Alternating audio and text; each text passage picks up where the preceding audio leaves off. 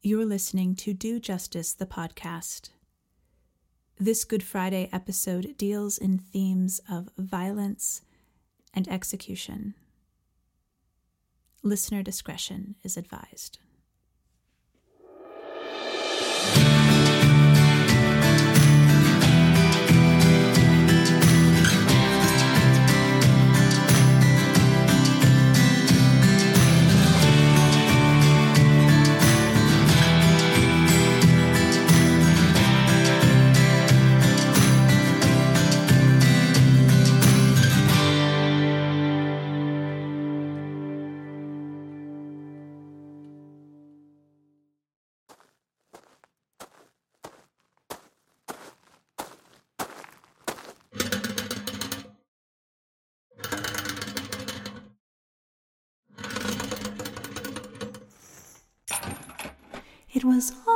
Friday morning that they took me from the cell, and I saw they had a carpenter to crucify as well.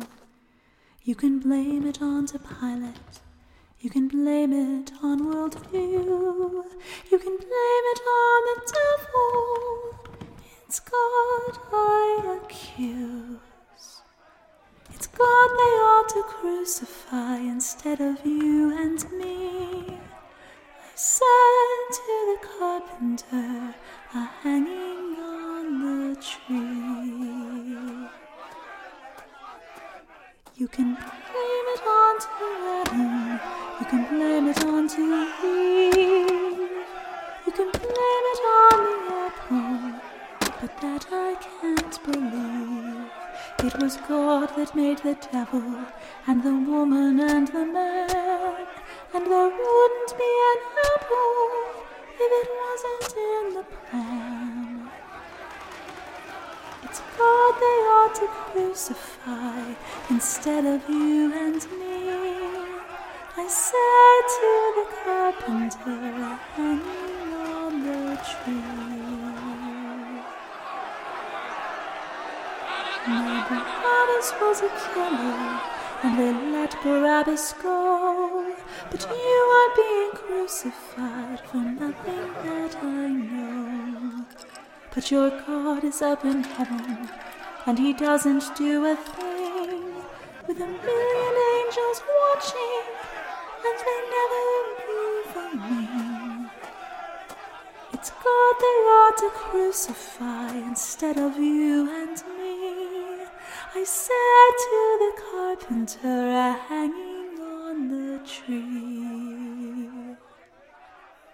To hell with Jehovah, to the carpenter I said, I wish that a carpenter had made the world instead. Goodbye, and good luck to you. Our ways will soon divide.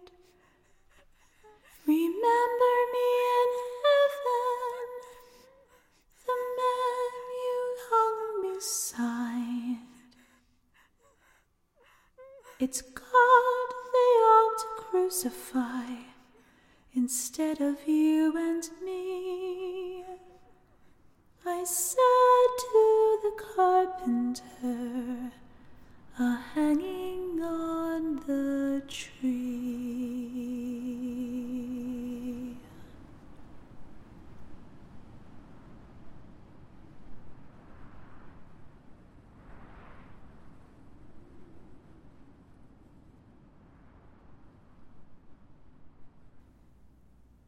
Hello and welcome to the Good Friday episode of Do Justice, the podcast. That was Friday Morning by British singer songwriter Sydney Carter. My name is Brianne Swan. I use she and her pronouns, and I am Minister for Social and Ecological Justice with Shining Waters Regional Council, part of the United Church of Canada. I am recording from my office in what is now known as Toronto, Ontario, which has been a site of human activity for more than 15,000 years. This land is the territory of the Huron Wendat, the Petun First Nation, the Seneca, and most recently, the Mississaugas of the Credit. Today, Toronto is still home to many Indigenous people from across Turtle Island, and I am grateful to have the opportunity to live and love and work in this community and on this land. I am also mindful of broken covenants and the need to strive to make right with all our relations. I want to take a moment and extend a huge thank you to Alexa Gilmore for creating and sharing her Lenten series Courageous Hope with the listeners of Do Justice. There were moments where I felt my heart breaking open from the stories being shared. And if you've not yet had a chance to listen to Courageous Hope, all six episodes are available as bonus segments on the Do Justice podcast feed. They are well, well worth a listen. Today, or at least the day this episode is being released, is Good Friday. We've moved through Lent. We've made it through Jesus' triumphant entrance into the city, the turning of the tables at the temple, being anointed for his burial with costly perfume, and the Last Supper. Judas has betrayed Jesus with a kiss, and Jesus has been tried and ultimately sentenced to die. It is a drama Christians engage with every year. And for me, it is the most powerful point in the liturgical year. Jesus doesn't do anything wrong, but the world kills him anyway. The reflection for this week's episode will be a little bit longer than usual, so grab a coffee and get comfy. We're going to be talking about Jesus' execution and the ongoing use of the death penalty as a means of torture and punishment. If you're looking for a Good Friday experience which is a little more just scripture and song, I've placed a link in the show notes to our 2018 Good Friday episode titled What If God Was One of Us? A passion narrative told through scripture and song from the 1990s. But moving further into this episode, here is Ainsley McNeaney with her song Underground from her 2014 album Bones Are Forever. You can find links to more of Ainsley's music by going to our show notes.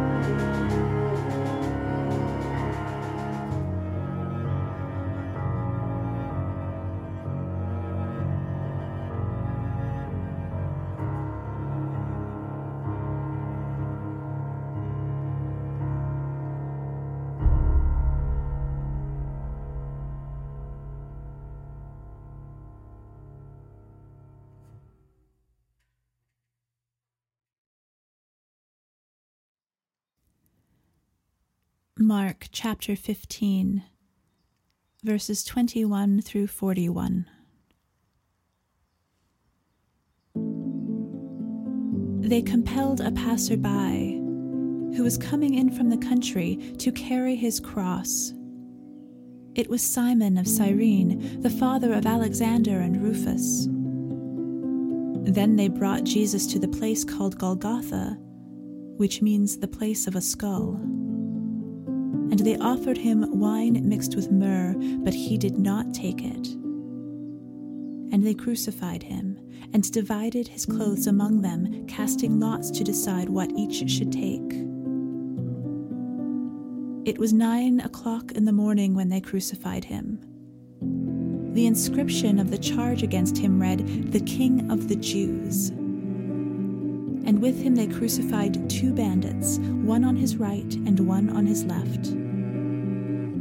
Those who passed by derided him, shaking their heads and saying, Aha, you who would destroy the temple and build it in three days, save yourself and come down from the cross.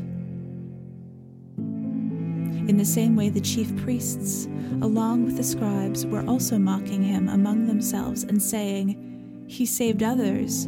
He cannot save himself. Let the Messiah, the King of Israel, come down from the cross now, so that we may see and believe. Those who were crucified with him also taunted him. When it was noon, darkness came over the whole land until three in the afternoon. And at three o'clock, Jesus cried out in a loud voice, Eloi, Eloi, lema sabachthani, which means, My God, my God, why have you forsaken me? When some of the bystanders heard it, they said, Listen, he is calling for Elijah. And someone ran, filled a sponge with sour wine, and put it on a stick and gave it to him to drink, saying, Wait, let us see whether Elijah will come down to take him. Then Jesus gave a loud cry and breathed his last. And the curtain of the temple was torn in two from top to bottom. Now, when the centurion who had stood facing him saw that in this way he breathed his last, he said, Truly, this man was God's Son. There were also women looking on from a distance. Among them were Mary Magdalene, and Mary, the mother of James the Younger, and of Joseph and Salome. These used to follow him and provided for him when he was in Galilee and there were many other women who had come up with him to Jerusalem.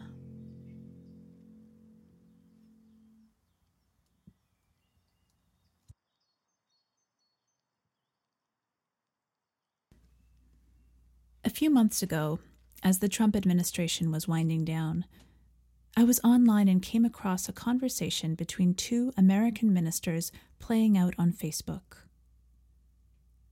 the first minister was talking about their upcoming sermon and how it was going to incorporate a reflection on the flurry of executions being carried out before the Biden administration took over. The second minister responded, entirely offended, saying they hoped the first minister wasn't intending to preach that sermon during a regular Sunday morning worship, because there were children present as well as elderly people who didn't want to be confronted with that kind of violence in their safe and holy place. And it was all I could do, all I could do to hold back from launching into a very, very long winded response. Now, I don't know how many of you go through this. You write a long, thoughtful comment and realize, nah, it's just not worth posting it. But it just seems so, I don't know, disconnected because capital punishment and execution is so integral to the Christian story that to be offended that a minister would be talking about it during a sermon seems very, very strange to me. And so, as this episode will be released on Good Friday, I think it's a really good time to be piecing together the connection between the ongoing use of the death penalty in the world and the story of a man who was killed at the hands of the Roman state, and that we tell over and over again, year after year after year. If you've been listening to this podcast for a while, you will know that capital punishment is an issue that is very near and dear to me. And the people whom it affects, those who have been sentenced to die, their families, and their victims, are included among the people in my life I care for very deeply.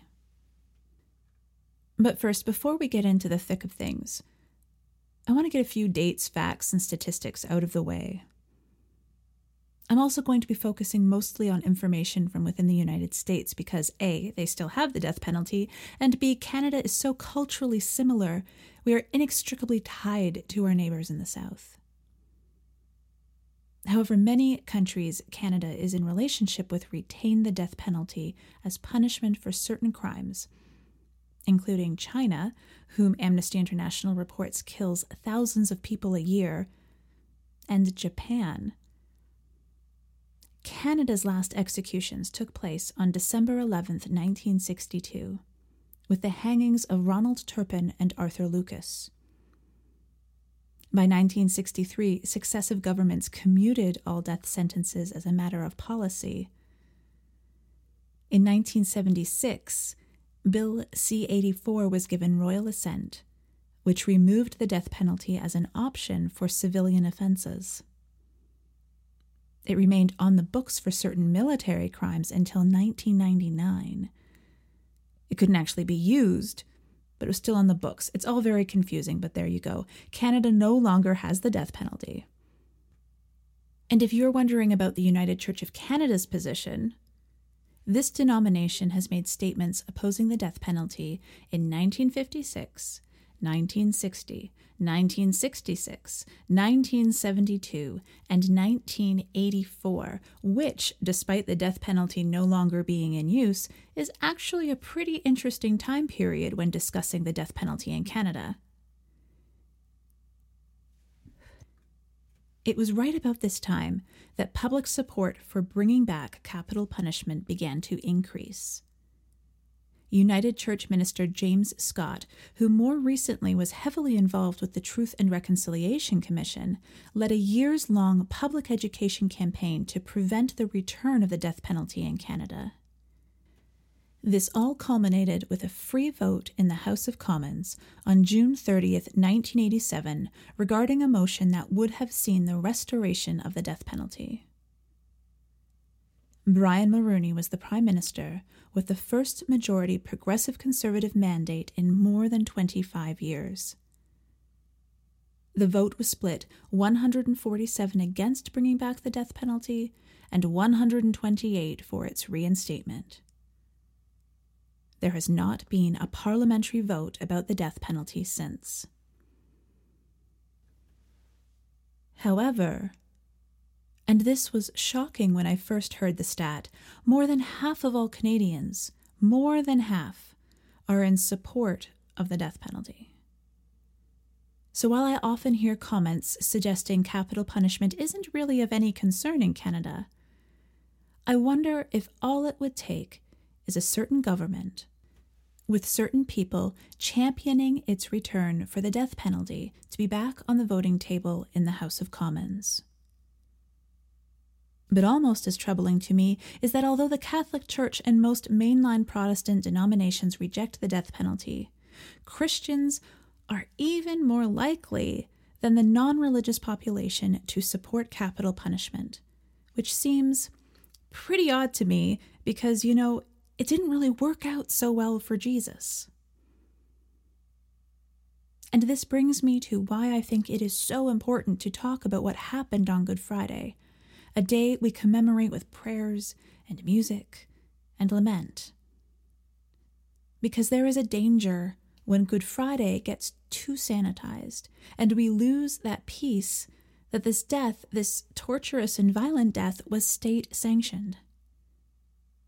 Jesus was sentenced to death under the laws of the land, an occupied land, yes, but Jesus' execution was completely legal. And yet, we understand it to be cruel and unjust. It's kind of part of the point. There are many different theologies surrounding the cross, and I want to be clear that in this particular moment, I am sharing my own personal theology or theologies that are not any sort of definitive understanding that represents the position of the United Church. But the understanding of Jesus' crucifixion that I lean strongest towards at this point in my life is that the truths Jesus spoke and lived out were so gosh darn threatening to the ruling classes and the state that the only option seen was to kill him. And not just kill him, but kill him brutally and publicly. So others wouldn't get it into their head that it was a good idea to pick up where he had left off God comes and walks and lives and gets angry and cries and laughs and loves among us. Those in power kill God. And there are a lot of people within mainline Protestantism who would fall within the category of, quote, those in power. But spoiler alert to Sunday God still gets the last word. In the Gospels, we read of Jesus caring an awful lot about poor people and those whom society and culture has left behind. And yet, those very people are overwhelmingly the ones who end up convicted of capital crimes and given death sentences. Especially poor people who are black or poor people who are Hispanic. And as a side note, although the death penalty isn't currently part of the equation in Canada, similar cruel and unjust forces that lead to black and Hispanic people in the United States being incarcerated lead to the incarceration of indigenous people within this country. Men who have been sentenced to death, whom I am in relationship with, all of them were poor. You do not end up on death row if you have money and the only person I have interacted with on death row who came from a family with money ended up having his sentence commuted to life in prison. People who come from cycles of violence, cycles of poverty, where if there was a crack to fall through, there the sentenced person slid right through. These are the people who are sentenced to die. I think of a man named Rolando. My friend Rolando. Now, the Rolando I knew was a professing Christian, incredibly kind and generous with his spirit. And he was funny, and he would tease me about the Blue Jays all the time when they were in that heated series with the Texas Rangers in 2016. But he also did a terrible, heinous thing Acting as a hitman, he murdered an innocent woman upon the orders of her husband, who wanted to collect insurance money. Rolando was paid $2,000 for this killing, which he intended to use to fuel his drug habit. He was labeled a monster and inhuman. But with just a little bit of digging, it didn't take very long to realize that Rolando himself was a victim of absolutely incredible and unimaginable abuse as a child and the people who abused Rolando were probably abused themselves too. He was never given the supports he needed with his family or in school. He was failed in so many of the ways humans can be failed. I think something happens when people who have committed violent crimes become humanized. We realize, perhaps, that we are not so different and that that is absolutely terrifying.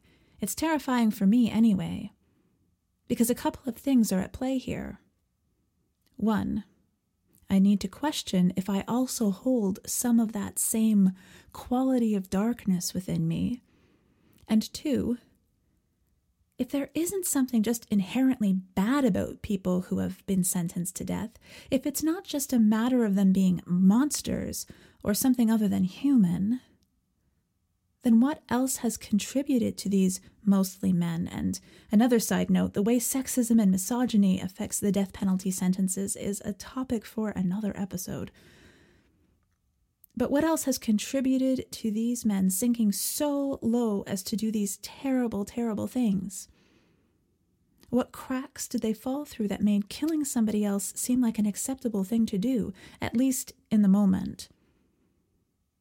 And if society and the social safety net has failed to prevent the circumstances which lead to the chain of choices that then lead to committing murder, does society also hold some responsibility for the murder victim's death? This is, of course, a bit simplistic, and I'm not dismissing individual agency and responsibility and choice into this equation but I don't emphasize it because it has been the primary narrative for so long, and I really don't believe it's the strongest influence. But if society is culpable, or even complicit, in creating and fostering the circumstances where murders happen, then it is no wonder that our societal structure would want to resist that culpability. And so scapegoating is the inevitable result. And here is where we get back to the cross once again. Jesus was threatening, he was disruptive. In the United Church of Canada's Song of Faith, we say that it was because Jesus was threatening that those exercising power sought to silence Jesus. He suffered abandonment and betrayal, state sanctioned torture, and execution. He was crucified. Rolando Ruiz was executed on March 7th, 2017, during the first week of Lent. He was the 1,447th person to be executed in the United States since 1976, what is referred to as the modern era of the death penalty. Normally, executions in Texas take place at 6 p.m., but Rolando had three different appeals in the courts. For nearly five hours, he waited in the holding cell, which has a view to the execution chamber. Finally, when the last appeal was denied, he was quickly taken to the death chamber. And I mean, it is quick. The tie down team can get a man strapped onto the table in 20 to 30 seconds. Each man is assigned a limb to buckle in. I wonder if there was one man assigned to each of Jesus' limbs as he was nailed to that cross. The gurney and the cross are remarkably similar in shape. Rolando was dead shortly after 11 p.m. And back home in Toronto, I was praying and crying and praying and hoping, because what else is there to do? I was thinking about Mary and the women who were weeping at Jesus' feet. I often wonder if Jesus would have still been able to smell the nard that had been used to anoint him. I wonder if he was able to cling to the scent and remember how much he was loved, not only by God, but, and especially among a jeering crowd, by friends who were very much of the earth. I hope that Rolando is able to hold on to the words of love he received from his friends through letters and visits as he uttered his final words I am at peace. Jesus Christ is Lord. I love you all. I'm not saying that Rolando is Jesus. I'm not saying convicted criminals are Jesus. Well, at least not entirely. This has already gone on for more than 20 minutes, and we just don't have time to go down that rabbit hole. But what I am saying is that the same forces that led to Jesus' death fear and scapegoating and power being threatened continue to be at work in the ways we invoke punishment, particularly judicial punishment, in our society. And the ultimate and most tragic manifestation of this is the ongoing endorsement of the punishment used against the God whom we worship, which has been disproportionately used against the very people Jesus especially named as in need of care and support. I don't like feeling that I am complicit in the crucifixion. And I don't want to think of myself as having even the smallest piece of responsibility in violent acts perpetrated by broken people. But if I'm not part of furthering a vision for the world where equity and justice prevail, I am complicit. And that that is why, on this day, of all days, I think it's important not to lose sight of what it is we're actually talking about. Legally endorsed, state sanctioned torture and violence because truth and being confronted with truth was just too threatening.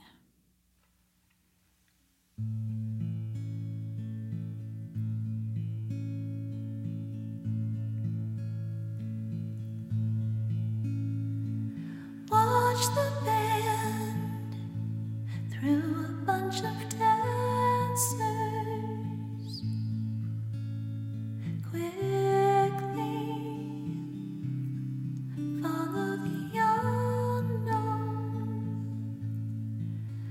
when some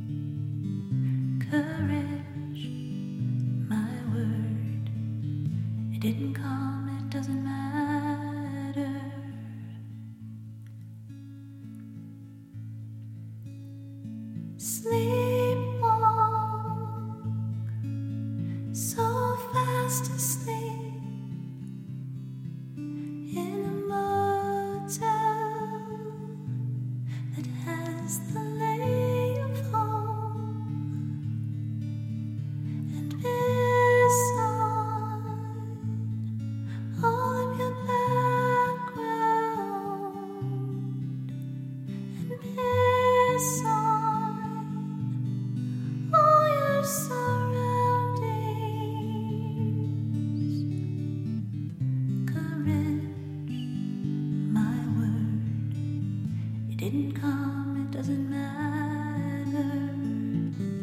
Courage, my word, it didn't come, it doesn't matter.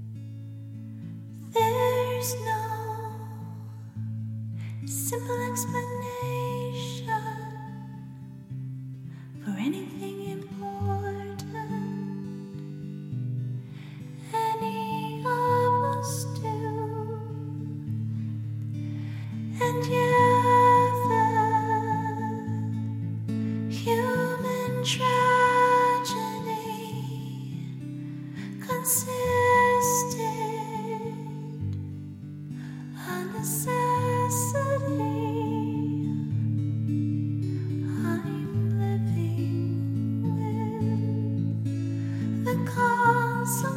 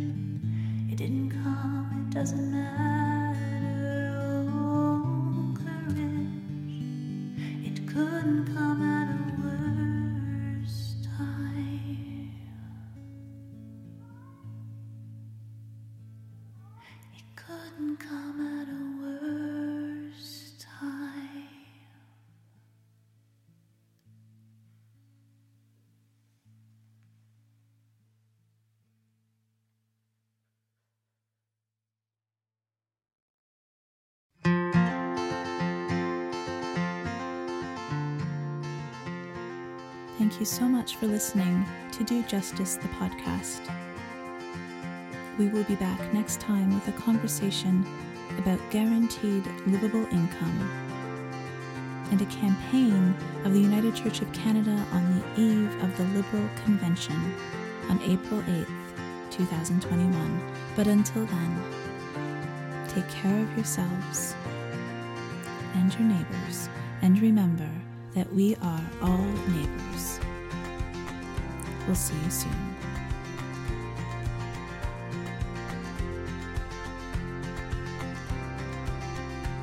This podcast is brought to you by Shining Waters Regional Council, an administrative grouping within the United Church of Canada. You can find us online at www.shiningwatersregionalcouncil.ca.